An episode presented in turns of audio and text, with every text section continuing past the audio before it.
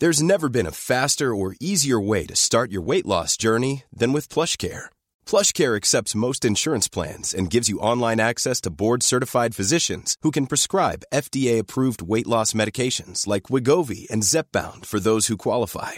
Take charge of your health and speak with a board-certified physician about a weight loss plan that's right for you. Get started today at PlushCare.com/weight loss. That's PlushCare.com/weight loss. PlushCare.com/weight loss.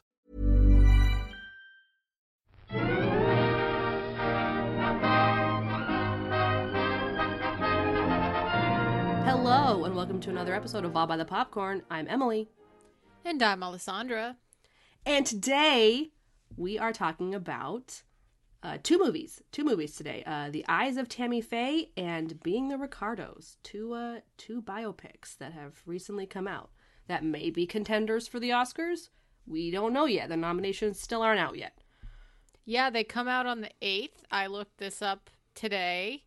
So I've got some movies to watch before then. Oh, damn. The 8th of February? Damn. Uh-huh. Yeah, it's going. All right. It's going pretty fast. So. Oh, damn. All right. I mean, we still have a list. Yeah, it's really true. We'll start picking it up, and we even have some time before the actual Oscars even start. So definitely we have time. But we want to start with. I watched Eyes of Tammy Faye first. I don't know which one you watched first. Same. Yeah. Okay. So we can start with that one. This is directed by Michael Showalter, and coincidentally, I watched another Michael Showalter movie this week, The Big Sick. One of my favorites. Oh, I love that movie. I was like, Danny, I didn't even tell him it was going on. We were just doing nothing all weekend, and I was like, I'm just going to put this movie on, and it's on Amazon. And so I put it on, and I was like, what did you think of that movie? He was like, it was great. It was cute. And I was like, I know. It's a good movie. Man, I should rewatch it. Got nominated for Best Screenplay. So. I should rewatch it. But anyway. I loved that movie. It is so good, and Michael Showalter also is of Wet Hot American Summer fame as well. Yes, I do see that here on his page. Yeah, he's funny. He makes funny things. It was very fun. Yeah. But this movie, Eyes of Tammy Faye, is based off of a real-life couple of Tammy and Jim Bakker. Did you know about this couple before you watched this movie? Absolutely not. And no. I had no idea who these people were. I had heard of the 700 Club. And I knew that had to do, like, it was like a religious TV channel. That's all I knew. Mm-hmm. I might have even come across it accidentally while flipping through channels, like, super late at night. Because I think it only came on, like, super late at night. Or it was still running, at least.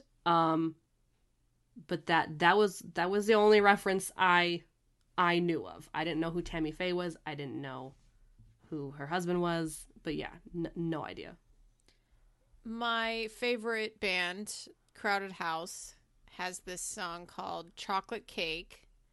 And they're just naming a bunch of, like, American things. And this song, I think, was from the early 90s or late 80s. And so one of the lines in it is Tammy Bakker. Mm-hmm. And I, of course, like, there's a lot of things in this song that I know of. You know, they reference Elvis and whatever. But I didn't know who Tammy Bakker was, so I looked this up, I don't know, probably last year or the year before or something like that. And so then I was, like, looking up, and I saw that she was this televangelist who was also a singer, you know, part of their Christian stuff. But that's all I knew about her. So I was schooled in this movie about Tammy and Jim Bakker. And that's what I love about movies. Just teaching us a bunch of shit. Yeah.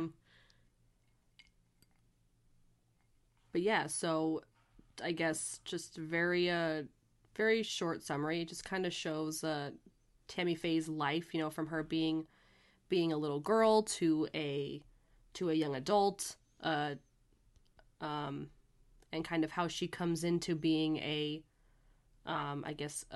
preacher in a way. Her and her husband, Jim Bakker, start to start to preach to people, and they kind of form their own congregation, and that eventually leads into TV, and it kind of just escalates from there. Yeah. With when money and power come into play, which always just is can never let you down. Money and power can never. Yeah, and it's very sympathetic, this movie, to Tammy, saying that she's kind of just along for the ride with her husband, which, you know, it's like it makes sense because obviously women are not, they don't have as much agency, especially Christian women in this time, and coming from the Midwest, they were going to do whatever their husband was excited about, what their husband wanted to do. So it seemed like that was kind of the situation with Tammy Faye. She just was like, great singer, could preach on her own terms, but it was her husband that really was pushing the button to be on television and to gain that power, and Tammy was kind of questioning it the whole time.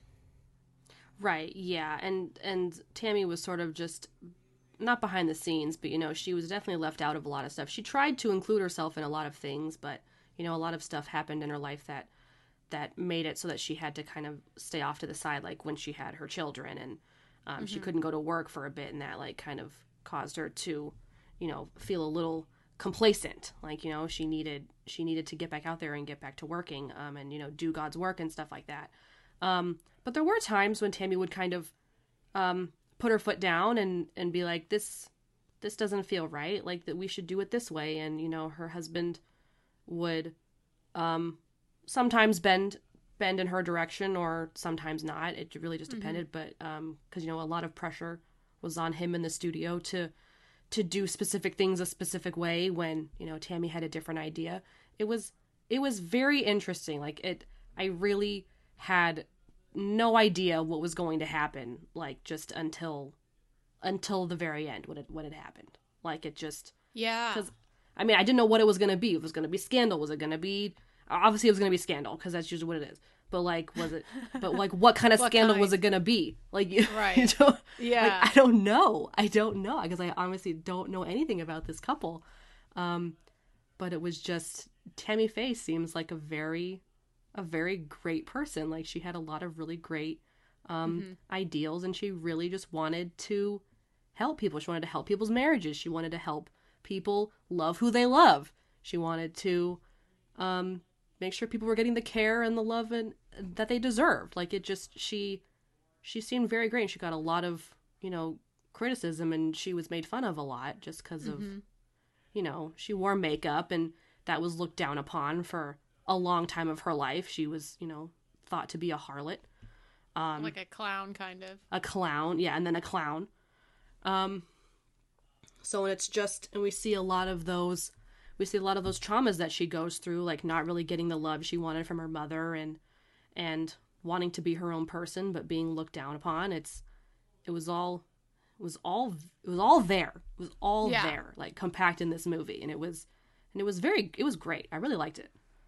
Yeah. So I thought that you would like this just because it's super cringy in a lot of ways. I mean, I don't like watching cringy stuff if I can help it, but yeah, I mean, it, her voice and her and Jessica Chastain's like prosthetics were very hard to get used to, like, in the very beginning. I eventually got used to it, but it was a little grating, and, you know, all the it was a lot of God talk. It was a lot. I know how you feel about that, and like it is so much God talk, but it's like emptiness, you know, and I definitely like that because it was so clear how empty the words were whenever they would speak, especially if they were on stage and they were in front of the cameras, you know, like, yes, with their pledges, preaching about God, and they just like continue over and over again. I'm like, I felt that, dude, because like I've been to so many freaking vacation Bible schools. Growing up Catholic and stuff, you just get told all these things. You don't understand what's going on. They just say these things in this cadence, right? It's like the cadence of the Bible. So like whenever you hear these things, you're not internalizing whatever the fuck they're saying. You're just kind of like, this is whatever poetry, whatever you're saying, you know, doesn't have anything to do with me. And so watching it was a little bit triggering, I gotta say. Okay. Oh, interesting. But, you know, it's like, it wasn't too much, like, it really wasn't a very religious movie at all. It really was more about ambition and the kind of downfall of her husband, who eventually took her down with him. And, yeah. You know, I actually listened to this podcast about her from this podcast called You're Wrong About that I've been listening to for a bit. And it kind of went through basically the same story beats as this movie, you know, beginning with the fact that she was a woman who, you know, she was part of the church, the Baptist church, where they speak in tongues and traveling preachers bring snakes around and stuff like that. And that's kind of like what she grew up with. It's same thing with her husband, Jim. And she was very poor, and they had to, you know, take bath in the metal bathtub with the hot water from the stove. And, you know, so that was, like, all kind of the same. And the fact that they were traveling preachers and everything. But what the movie didn't really get into was the really, like, horrific things that Jim Bakker did, that he basically, like, stole. He stole money from the company, and they had, like, a lot of money, but he ended up stealing money from the company in order to cover up a rape that he and the other guy did, which they kind of, like, skated over it in the movie. But his partner in the movie was, like, the two of them, like, ended up raping this woman, Katherine or something Han, and she, like, they raped her, like, horrifically too. It was, like, so bad. And they tried to cover it up, and in the movie they don't really get into that. So I was listening to this podcast and I was like, oh my God, this is horrible. And he just, like, got away with it. I mean, he went to jail for like 5 years because of the money thing, not because he raped this woman. So it was pretty crazy. Oh my gosh, that's insane. I know, but this movie was about Tammy, so I think that's probably why they didn't really, like, get really into the nitty gritty. They were just like, this is how it affects Tammy, not necessarily about Jim. Yeah, and I mean, and they did bring up Jim a lot, obviously, because he's her husband. But it did almost seem like for a time, like, well past the middle of the movie, that it really kind of focused on what he was doing a lot of the time, and Tammy just kind of seemed like she was on the side, kind of observing what was happening. But yeah, it was crazy how much the company got into, like, making that amusement park, that water park. Yes, and Heritage and something. Yeah, Heritage Park or something. Heritage something. So dumb. And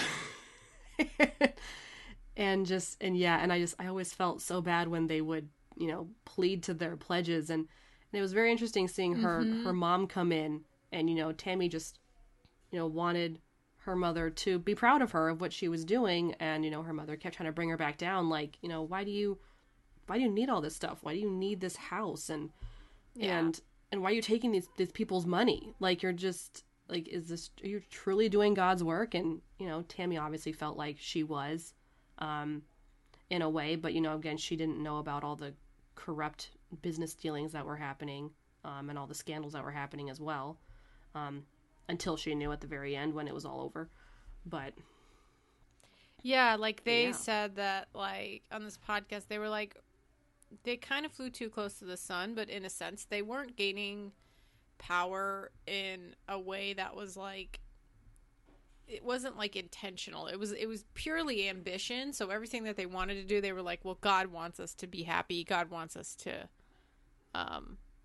have this money so that we could continue to preach and become rich. Right. But, like, there's a line between doing it for ambition and basically profiting off of others and, not doing anything, you know. It's just, it's really interesting, and kind of, like, brought the downfall of televangelism from the 80s to the 90s. And this was, like, right before we were around, so we didn't even know about any of this. But people who are older than us definitely would remember this scandal. Yeah, probably. Yeah, for sure. So,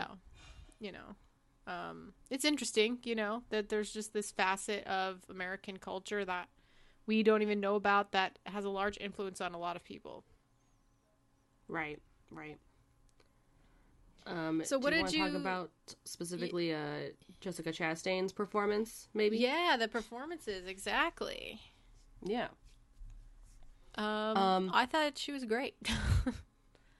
I thought she was great too. Yeah, I don't really know how close to acting like Tammy Faye she was, but I'm assuming Tammy Faye had that very high pitched.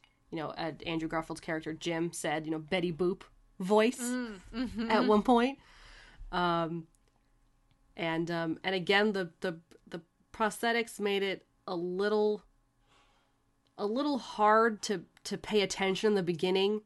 But after looking at a side by side of Jessica Chastain's makeup to Tammy Faye, it looked pretty good. I was thinking that the only kind of really big difference that I could see, the glaring difference, was that Tammy Faye, the real Tammy Faye's eyes look a bit more squinted, where Jessica Chastain's are just very big and they bug out.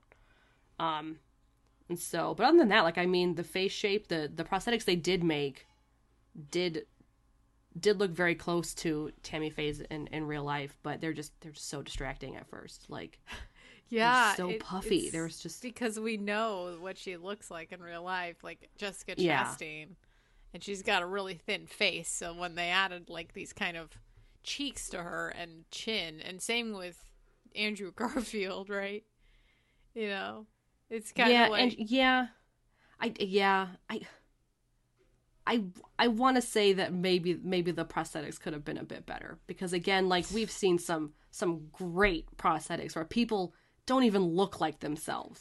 This looked like Jessica Chastain wearing cheeks. It looked that's what she looked like, and I could not stop seeing Jessica Chastain.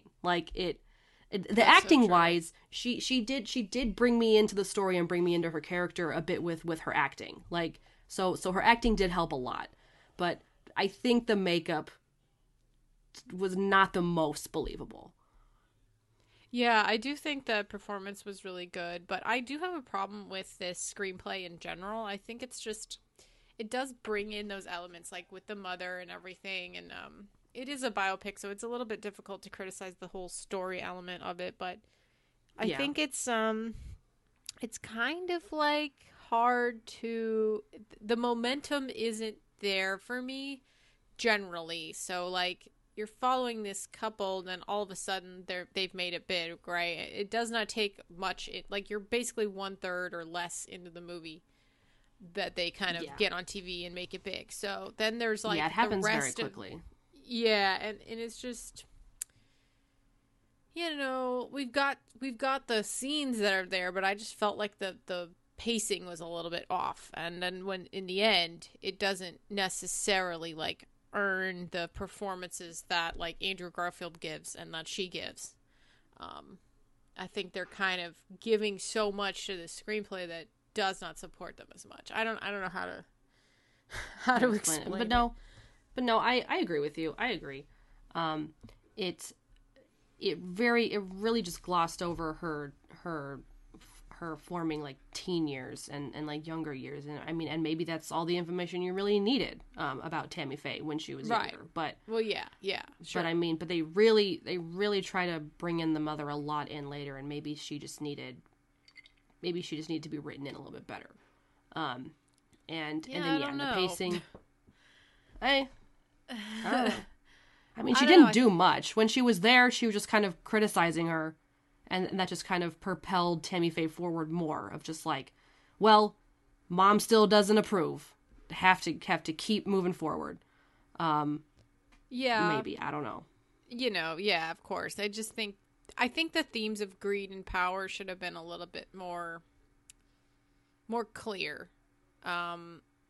I don't know. It's hard to tell, because it's this is somebody's life, so You're never gonna... it definitely seemed like we can see Tammy Faye's intentions the best. You know, again, self-consciousness. You know, needing, craving that approval from her mother. But like with Jim, he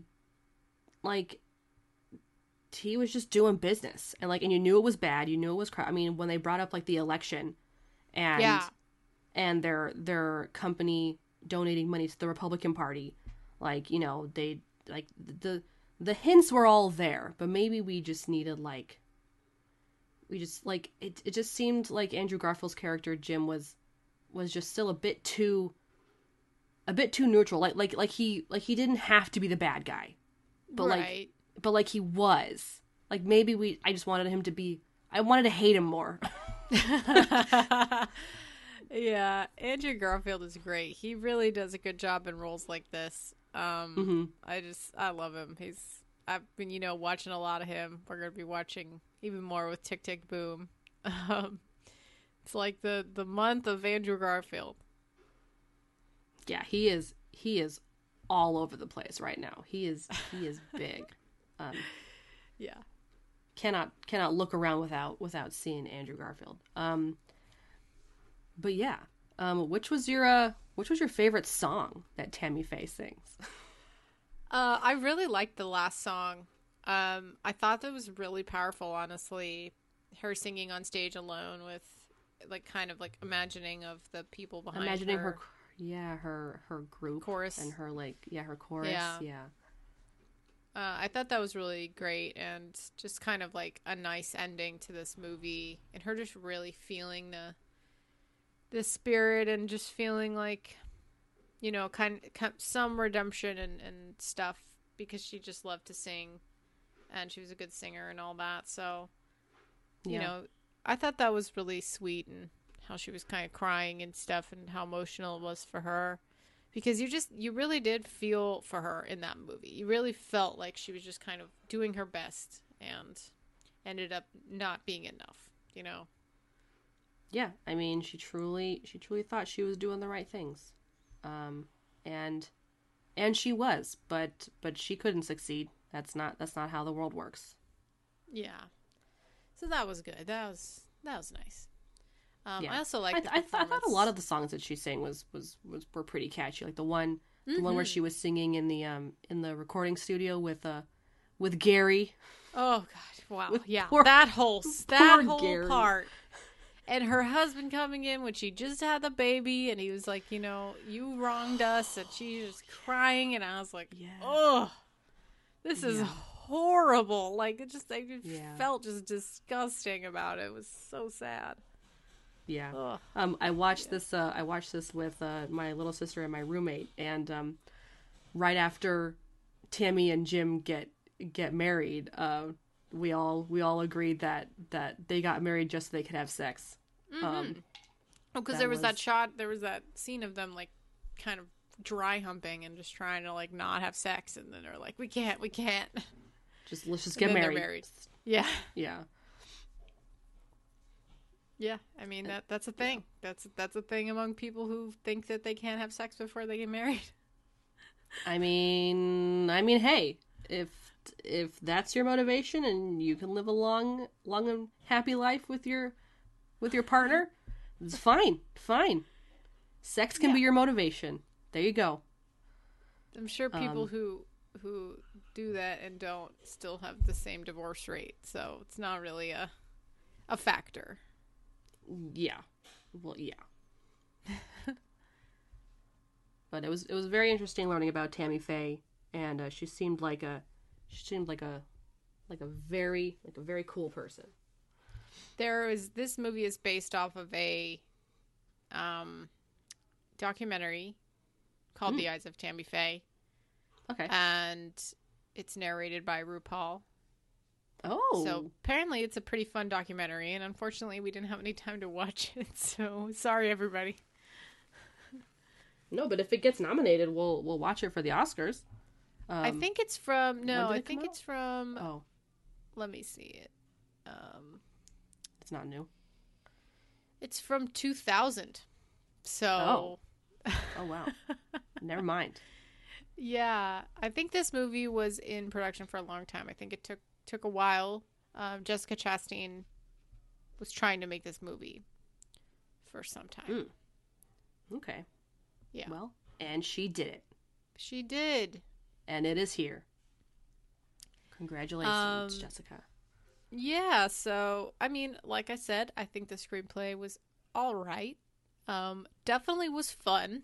I love these kind of biopics. Should we look at the plot keywords? Yeah. Let's see what we got here. We've got 5-word title, rise and fall, message, love, and body part in title. Okay. I really want to know what other 5-word titles there are. Let's take a look. We've got Spider-Man No Way Home. Oh. Orange is the New Black. You know, a lot of titles have 5 words in them. Mm-hmm. Like a lot. Okay. All right. Okay. Well, what? This isn't a 5-word title. Spirited Away. That's not. What? Maybe the original Spirited Away, the Japanese title. Yeah. Wow, there's so many movies that have 5 words in the title. Okay. It's kind of a waste of a plot keyword, but okay. This movie got a 55 Metascore, pretty on the upper end of average. Yeah. You know, pretty okay. It's got 18 positive reviews, and 21 mixed reviews, and 4 negative reviews. Wow. Okay. Yeah.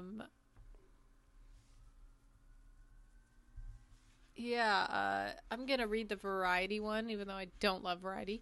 It's got a 70. Mm-hmm. Chastain and Garfield give performances that are brashly entertaining, but also canny and layered, as the characters get caught up in something far bigger than themselves. The Bakers were hucksters of a grand order, and the film uses their spectacular greed-head soap opera to tell the larger American story of how Christianity got turned into showbiz. All right. Okay. I'm gonna read, and that was a mixed review, a middle review. That was a 70. That was a higher one. It was a positive review. Okay. Let's see. I'm going to read one of the lower ones. Let's see. I'm going to read the lowest of the low. Let's see. Hollywood Reporter gave it a 30. The movie, with its numbing overload of pastels and prayer, is too tonally uncertain to yield any fun. It's a depressing window into the worst excesses of faith racketeering that has little to offer in the way of commentary. Yeah. I think the Consequence 58 kind of goes along well with that. It says it's genuinely funny at times, but at 2 hours, it drags on far too long. And Chastain suffers from having to hold up too much of the film's weight on her thickly padded shoulders. It's a killer performance, looking for a movie to support it, and it's just not here. Okay. Let's see. And then we'll just read, just so we can read it, the highest score that we have here. USA Today gave it an 88. Entertaining and surprisingly funny given the subject matter, the movie's also an exquisitely acted affair paced by Chastain, who also produces, turning in a career best effort as the complex Tammy Faye. Career best? I mean, really? I'm pretty sure Jessica Chastain's done a much better movie. I mean, I did like that she was this character that I've never seen her play before. So I got to give her that, because this is a different kind of person than I think I've ever seen her play. So maybe it is a career best. Maybe it is, because, you know, she's usually a pretty straight or serious person. Yeah, I think so. Yeah. And I felt like she really was in it. And, you know, it may get her an Oscar nomination. We will see in 5 days. Oh, man. 5 days. Oh, man. All right. We're going to move on to Being the Ricardos. Oh, yes. My God. Aaron Sorkin, writer. Aaron Sorkin? Yes. What the hell are you doing here? Oh, boy. Aaron Sorkin. Starring Nicole Kidman and Javier Bardem. Uh-huh. Yep. All right. Mm-hmm. Let's see. Aaron Sorkin, you son of a gun. Let's see. Danny and I are really thinking of rewatching The West Wing. Trials of the Chicago. Didn't you just watch that? Last year, it got nominated for an Oscar, The Trials of the Chicago 7. And also, yes, we did just watch The West Wing. We just love that show so much that I think we need to, like, live in it all the time. It is so good. Really? Yes, it's just so good. So this is the third movie that Aaron Sorkin has directed. He's done a lot of writing. Mm-hmm. What are the other ones? Like the Social Network. Oh yeah, yeah. Social Network, Newsroom, Steve Jobs, Newsroom, Molly's Game, another movie with Jessica Chastain, Charlie Wilson's War. Yeah, it's. I mean, he is a good writer. Everybody, especially the Oscars, they love him. They always do. But the other things he did is Trial of Chicago 7 and.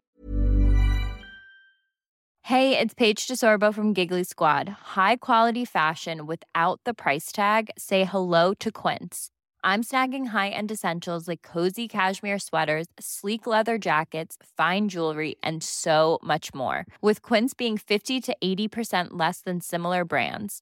And they partner with factories that prioritize safe, ethical, and responsible manufacturing. I love that. Luxury quality within reach. Go to quince.com/style to get free shipping and 365-day returns on your next order. Quince.com/style. Hey, it's Paige DeSorbo from Giggly Squad. High quality fashion without the price tag. Say hello to Quince. I'm snagging high-end essentials like cozy cashmere sweaters, sleek leather jackets, fine jewelry, and so much more. With Quince being 50 to 80% less than similar brands. And they partner with factories that prioritize safe, ethical, and responsible manufacturing. I love that. Luxury quality within reach. Go to quince.com/style to get free shipping and 365-day returns on your next order. Quince.com/style. Molly's Game. Okay. So the let's just talk about the elephant in the room. First of all, it might not be an elephant, but when I first clicked on this movie to watch and saw that there was like interviews happening, I thought I had accidentally clicked on like the making of Being the Ricardos, which I thought was a very interesting stylistic choice to add to the movie. I don't know if I liked it. I think I liked it, but I'm still a bit on the fence because then I thought that the people playing the older versions of themselves were the actual older of the actual people, but no, there's actors playing older versions of the writers on the I Love Lucy team. I don't know what you just did, but you just scared me because on the phone call you like whacked your AirPod or something, and it was so loud that I actually jumped. It was so loud. I'm sorry. That's okay. I'm fine. My heart's beating like really fast now. I'm sorry. It just they fall out of my ears, and I kind of tap them or jam them back into my ear. And maybe I did. I'm sorry. I apologize. Yeah, I also thought that maybe these were the real people, and then it took me about 0.5 seconds to realize that they were actors because of how badly that interview. Like, basically whatever they were saying sounded so scripted that I was like, what the fuck? Like, this is not convincing at all. Like, people who talk to cameras in documentaries aren't saying it this way. They're a lot more sloppy with their dialect. They're not, like, really convinced that they're speaking. Like, they're not speaking a script. They're just talking, right? So, yeah. I agree that was a weak part of this movie. Yeah, I don't, like, I'm, like, for the longest time, I was like, is this clever? I don't know. Like, I really don't. What was the purpose? Like, just to kind of add narrative, like, yeah, and just kind of, like, some background? Because they did kind of give us some more information about what was happening at the time. Like, the inner thoughts of the people at the time. Like, that, right. The writers, that's kind of what they would do. Producer. Yeah. But, like, was it necessary? Like, did we even get enough information that we thought this was useful to us? Did it matter? I don't think it did. Like, I don't think it did either. That's kind of where I'm at. It's very interesting. It was very weird. It was weird. Yeah. I don't even know where to... I did like how this movie was paced out, though. So the movie is in current time. I'm doing air quotes right now because it's obviously not modern time, but so the movie takes place during the current run week of an episode of I Love Lucy, where simultaneously a couple scandals have happened at the same time, where Lucy is being charged with being a communist, and Desi, Ricky Ricardo's character, the character from I Love Lucy, Desi is basically being accused of cheating on Lucy, his wife. And she's pregnant. So there's that whole writing that into the story as well. So every scene touches on all three of those topics. Yeah. So it starts like on the Monday where like we're kind of being introduced to everyone, and it's like the table read or something. And, they're starting the week off, and you kind of see how the episode is kind of put together throughout that week, like from the table read to blocking to rehearsing to blocking to then the live recording of it. And I did like how it was laid out. Like I thought that was very fun, like kind of having the flashbacks here and there. And then, when they're actually talking about the episode, having the black and white scene, like the recreation of the scene kind of pop up in Lucy's mind, like with the grapes. Yeah. I was going to say that too. That was the strong part of the movie. Yes, I really liked those. So fun that she could like imagine it. She was thinking of these ideas on the spot. I like that as well. And again, I have a very narrow idea of Lucille Ball as a person. I know of her character on I Love Lucy. I've seen a couple of episodes, some reruns. And I've actually wanted to see some of the movies that she starred in that aren't I Love Lucy. So I've been interested in Lucille Ball for a while. And, you just kind of think of her as this funny, charismatic person. And the fact that you kind of see her as this, like, kind of cold, heartless lady who will do anything to get by and get what she wants. Because, she wants to be an actress. She wants to be on TV. I don't know if she really cares to entertain people. Maybe she does, but I think she just likes to. She's a performer. She is a performer that is doing exactly what she should be doing with her life, which is being the star of a sitcom. Yeah, and maybe it was the way, and maybe it was the very stressful week that they put her in. But sometimes it didn't seem like she really like. I knew that she wanted to be an actress and she wanted to be on TV. We kind of got that from her from the flashbacks, but when it was her in her current time, she just didn't seem like she cared a lot of the time, or that, she had other things to worry about, or, I don't know. But maybe that's just how Nicole Kidman was playing the character, maybe how they kind of wrote Lucy, but it's definitely a totally different idea that I had in my mind of who Lucille Ball was as a person in general. Yeah, I didn't really have any notions about what she really was like in person. I do think that Nicole Kidman played somebody, like you said, who was kind of focused and hyper-focused on her work and can easily be like distracted in a lot of ways with what she thought was what she should do. And so she would interrupt the director a lot and stuff like that. So very like,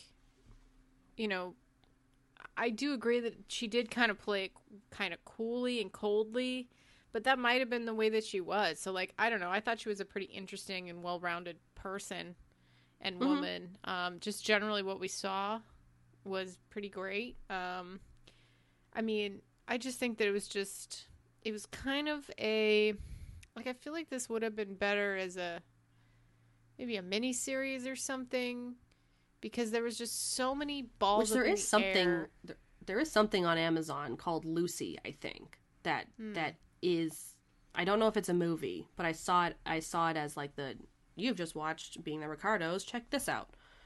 And I was looking through that and I came across the one called Lucy, which I don't know if it was a miniseries or not, but there's also a documentary out right now. I think it was produced by Amy Poehler called Lucy and Desi.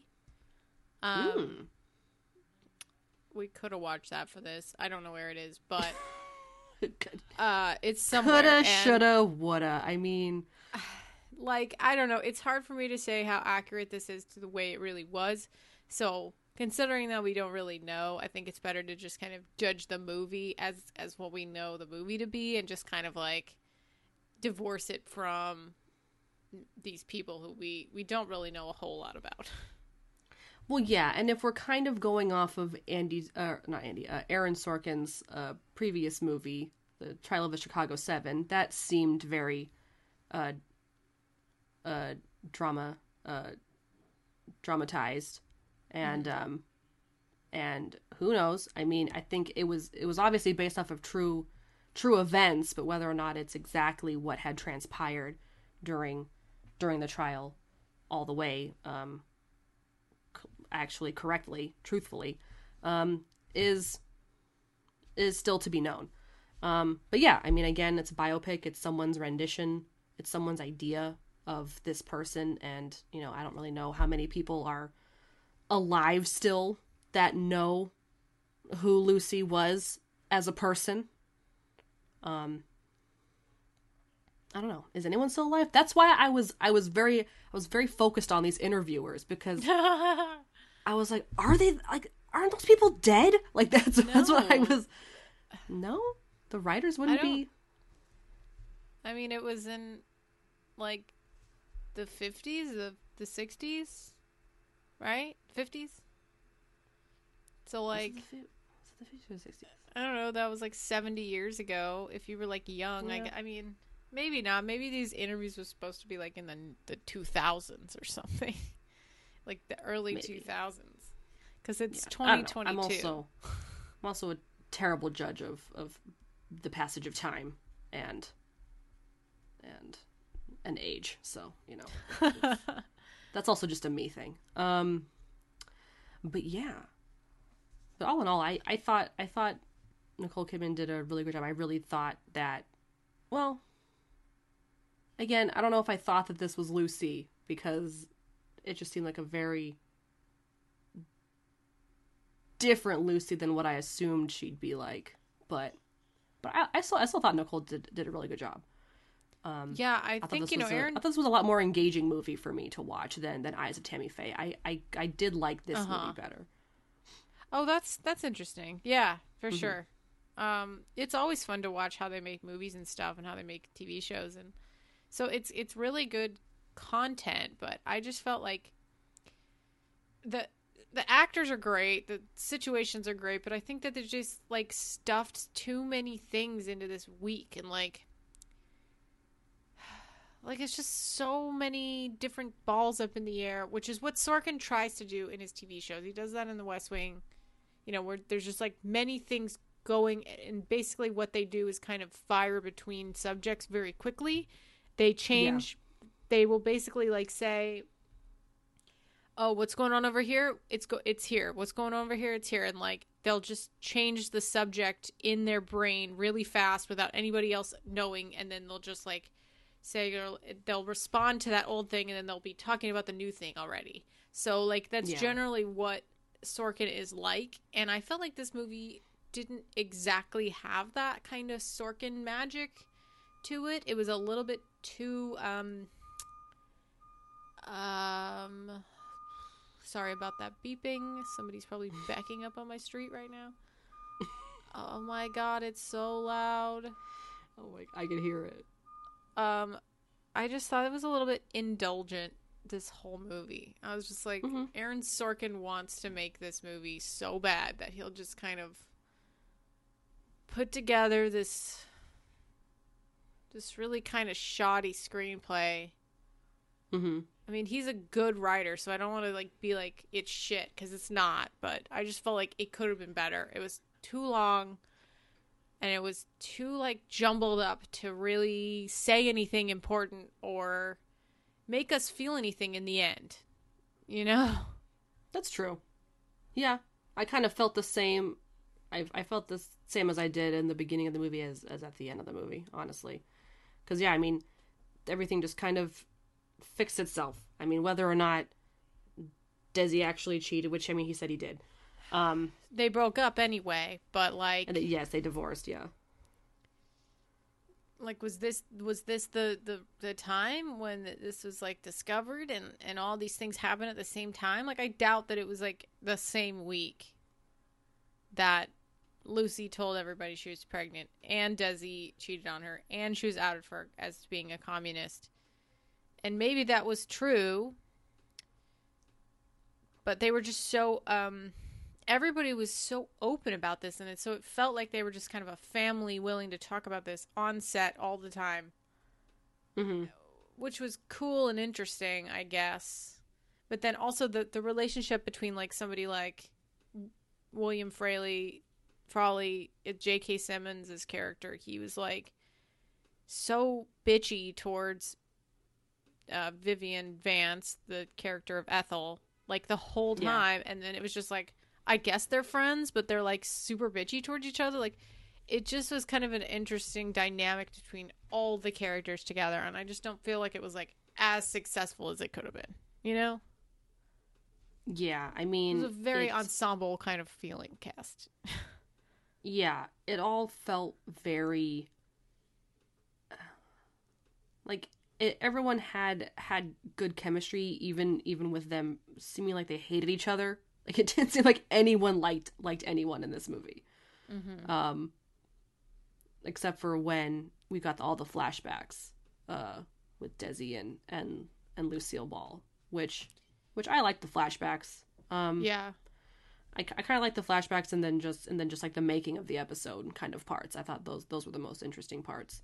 I didn't really care about what was happening in their marriage at the time, or if Lucy was truly a communist. But yeah, and Vivian Vance was making that the moment when she was sick of everybody's bullshit about her being stupid or not pretty enough and stuff like that. It was happening the same time. Yeah. Her part was interesting though, because I liked her. Yeah. I thought that the actress who played Ethel was an older lady, but I guess that was all makeup, or that was mm-hmm. something, because I remember watching the show, the I Love Lucy show. And Ethel just looking like an old lady. I thought she was old. Yeah, well, I remember thinking that her husband was very old. Yes, that too. And just thinking, my God, he's so old for her. And, she's probably the same age as Lucy, or maybe older than Lucy. But it just was, so strange that there was just such a big age difference and they were just hanging out all the time. But I guess that's what happens, right? Yeah. I thought the Ricardos just happened to be friends with an older couple. Mm-hmm. But I guess that wasn't really supposed to be the case, which I thought was interesting. But yeah, it's, this movie was made, whether or not it made any great strides or showed us anything of importance about Lucille Ball and her character and her personality, still a mystery, but I definitely thought it was a bit more fun to watch than, and maybe just because I felt like it was less cringy. As Tammy Faye was a little cringy, but Tammy Faye was definitely a more interesting character. I don't know. Yeah, I don't know. I just thought that they both had their own charms. I thought this was a little bit boring. I just thought it was... And same with Tammy Faye. I just thought it was kind of boring. I mean, will I watch either of these movies again? No. I'm never going to watch these movies again. I stopped and started Being the Ricardos so many times. You did? It took me all day to watch this movie because it was so long, and I had to do other things. So then I would start it, and I would eat my lunch, and then I would stop it, do the dishes, and I would stop it and do some work, and then I would like... It was like that all day. Oh my gosh. I didn't know that you struggled so much with this movie. I mean, I liked a lot of parts of it. Like, I really enjoyed the comedy that, you know, Lucy would quit back with, especially when she was talking to all those... you know, men from the network and stuff. Yeah. And they just like didn't understand women at all. And I really just loved every scene that she got to stand up for herself and really fight for what she wanted and make jokes. Like she really was making a lot of jokes and she was very funny. So I really like that. I like those scenes a lot. Yeah. But yeah. I thought she was really funny in the way she would just cut people down. She just cut them down.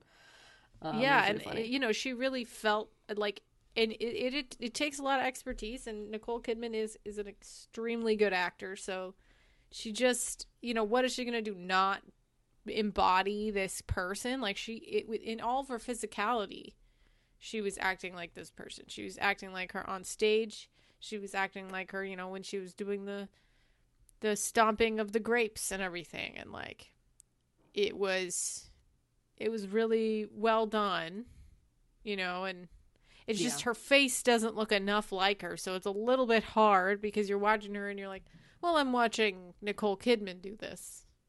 I'm not really watching, you know, obviously. So I think it's a hard thing to straddle again, but she's a great actress, so I mean I understand why they picked her to be in it, but she doesn't really look like her at all. No. And even when she was doing the rehearsals of the episode, I didn't think she sounded too much like I thought Lucille Ball's voice was a lot more like high pitched and grating, like in a way. Mm-hmm. Mm-hmm. And Nicole tried to do it, but again, I don't know if it's just because she wasn't putting her. It was a rehearsal, so she like, just wasn't doing it 100%, like until the actual. But she got like the faces down pretty well, like when she was doing the grapes and you know, kind of like the slapstick comedy, that kind of stuff. Like she did fine, but yeah, it was just a voice I didn't think sounded too much like her. Well, Javier Bardem also doesn't really look like Desi Arnaz, but he is very, very fucking charming. So like when you watch him, you're like, well, I just love this man. I mean, how could I not? Look at this man. He's just he oozes charm. You know, like how could you not think that he's going to be the one to make things happen? You know, he just is. Yeah. I mean, did I believe that he was the real Desi? No. But did he do a great job playing a Desi-like character? Yes. That's what I'm saying. Yeah. He's so cute. Sure. He's so charming. He's very handsome. So it's like you get it down, right? Yeah. He crosses off all the check marks other than looking like him. Right. Which, you know what? It's okay. Like, everybody doesn't need to look like the person. They need to be a good actor first.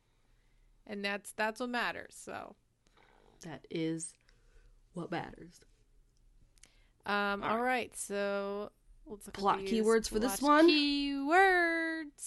Plot keywords. We've got marriage, infidelity, adultery, singing, and television history. Cute. More television history. That's also a thing that ties these two movies together. Hey.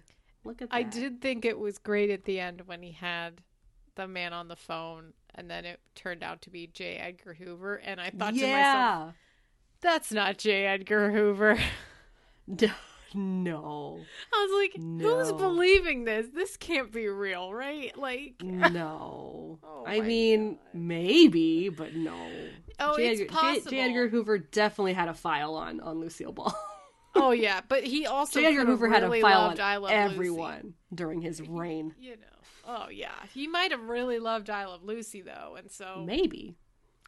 Everybody should go listen to the You Must Remember This podcast all about the House Un-American Activities Committee. It is very interesting. I definitely recommend it. It's all about the witch hunt of the communists and stuff. It was an absolute disaster.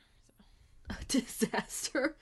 Oh, yeah, no. It was a very dark time in our history as an American. Oh, my. Sorry, I yawned. Okay. This has a 60 Metascore. It is literally 1 point away from being green, I think.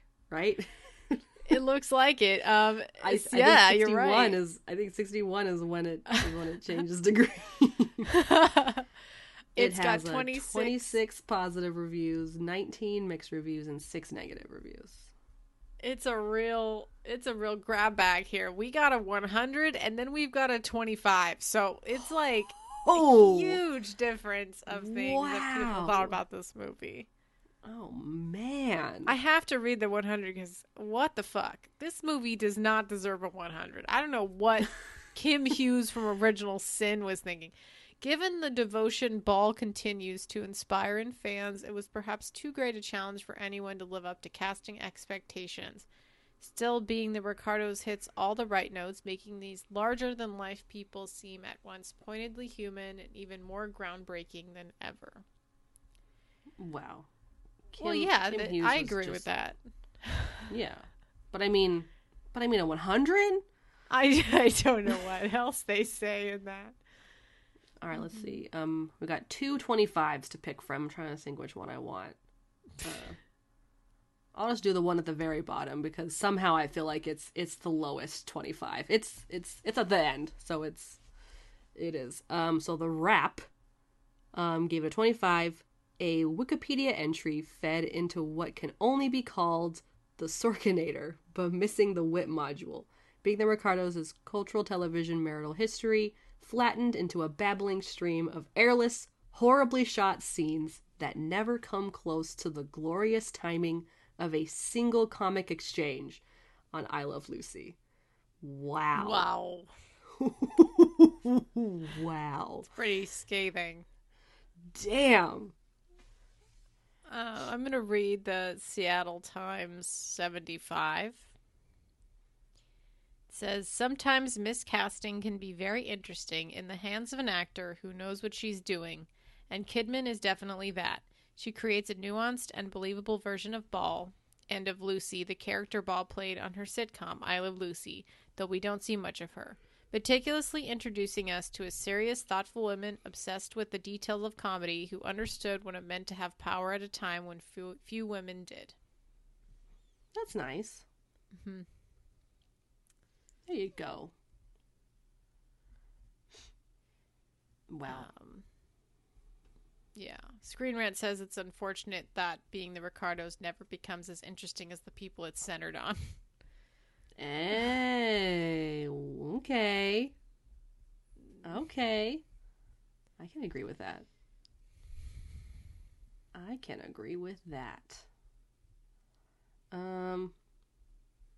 Any lasting thoughts on Being the Ricardos or The Eyes of Tammy Faye, or have we, are we ready? Ready to close the final curtain? It's not really a theater. It's television, not theater. But turn out, yes. Change the channel. We're ready to change the channel. Yeah, change the channel. Exactly. Oh my God. When's the last time you changed the channel, Alessandra? Oh my God. Well, every week when we watch The Bachelor, I go to my friend's house and they have cable.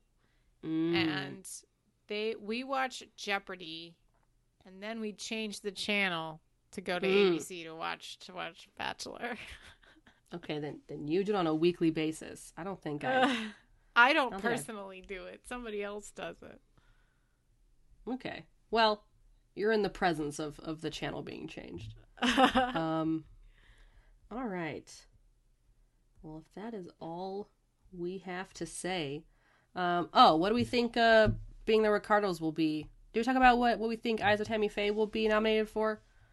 Jessica Chastain for actress, right? Maybe Andrew Garfield for supporting. Yeah, maybe costumes. Yeah, the costumes are pretty cool. Yeah, makeup, baby. Even though you didn't like it, might be makeup and prosthetics. Might be it. Probably. Probably. Being the Ricardos for writing, maybe. Yeah, maybe. Probably Nicole and probably costume again or makeup again. Because the biopics always get those.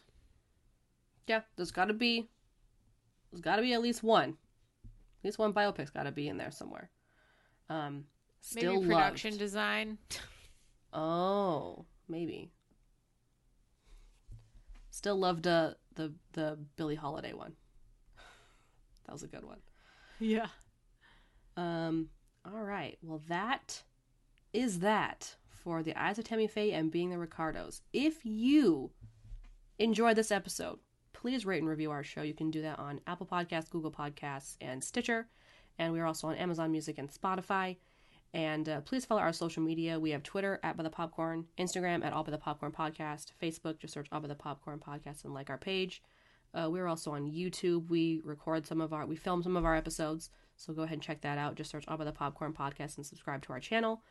And we also have a TikTok. Just search All By The Popcorn Podcast and look for our little logo. And if you want to email us, you can email us at allbythepopcornpodcast@gmail.com. And we also have some merch, so please check that out. But thank you for listening, and we'll talk to you in the next one. Goodbye. Bye.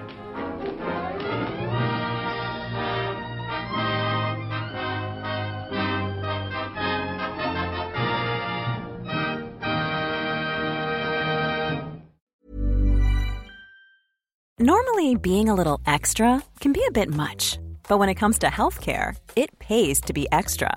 And United Healthcare makes it easy with Health Protector Guard fixed indemnity insurance plans. Underwritten by Golden Rule Insurance Company, they supplement your primary plan, helping you manage out-of-pocket costs without the usual requirements and restrictions like deductibles and enrollment periods. So when it comes to covering your medical bills, you can feel good about being a little extra. Visit UH1.com to find the Health Protector Guard plan for you.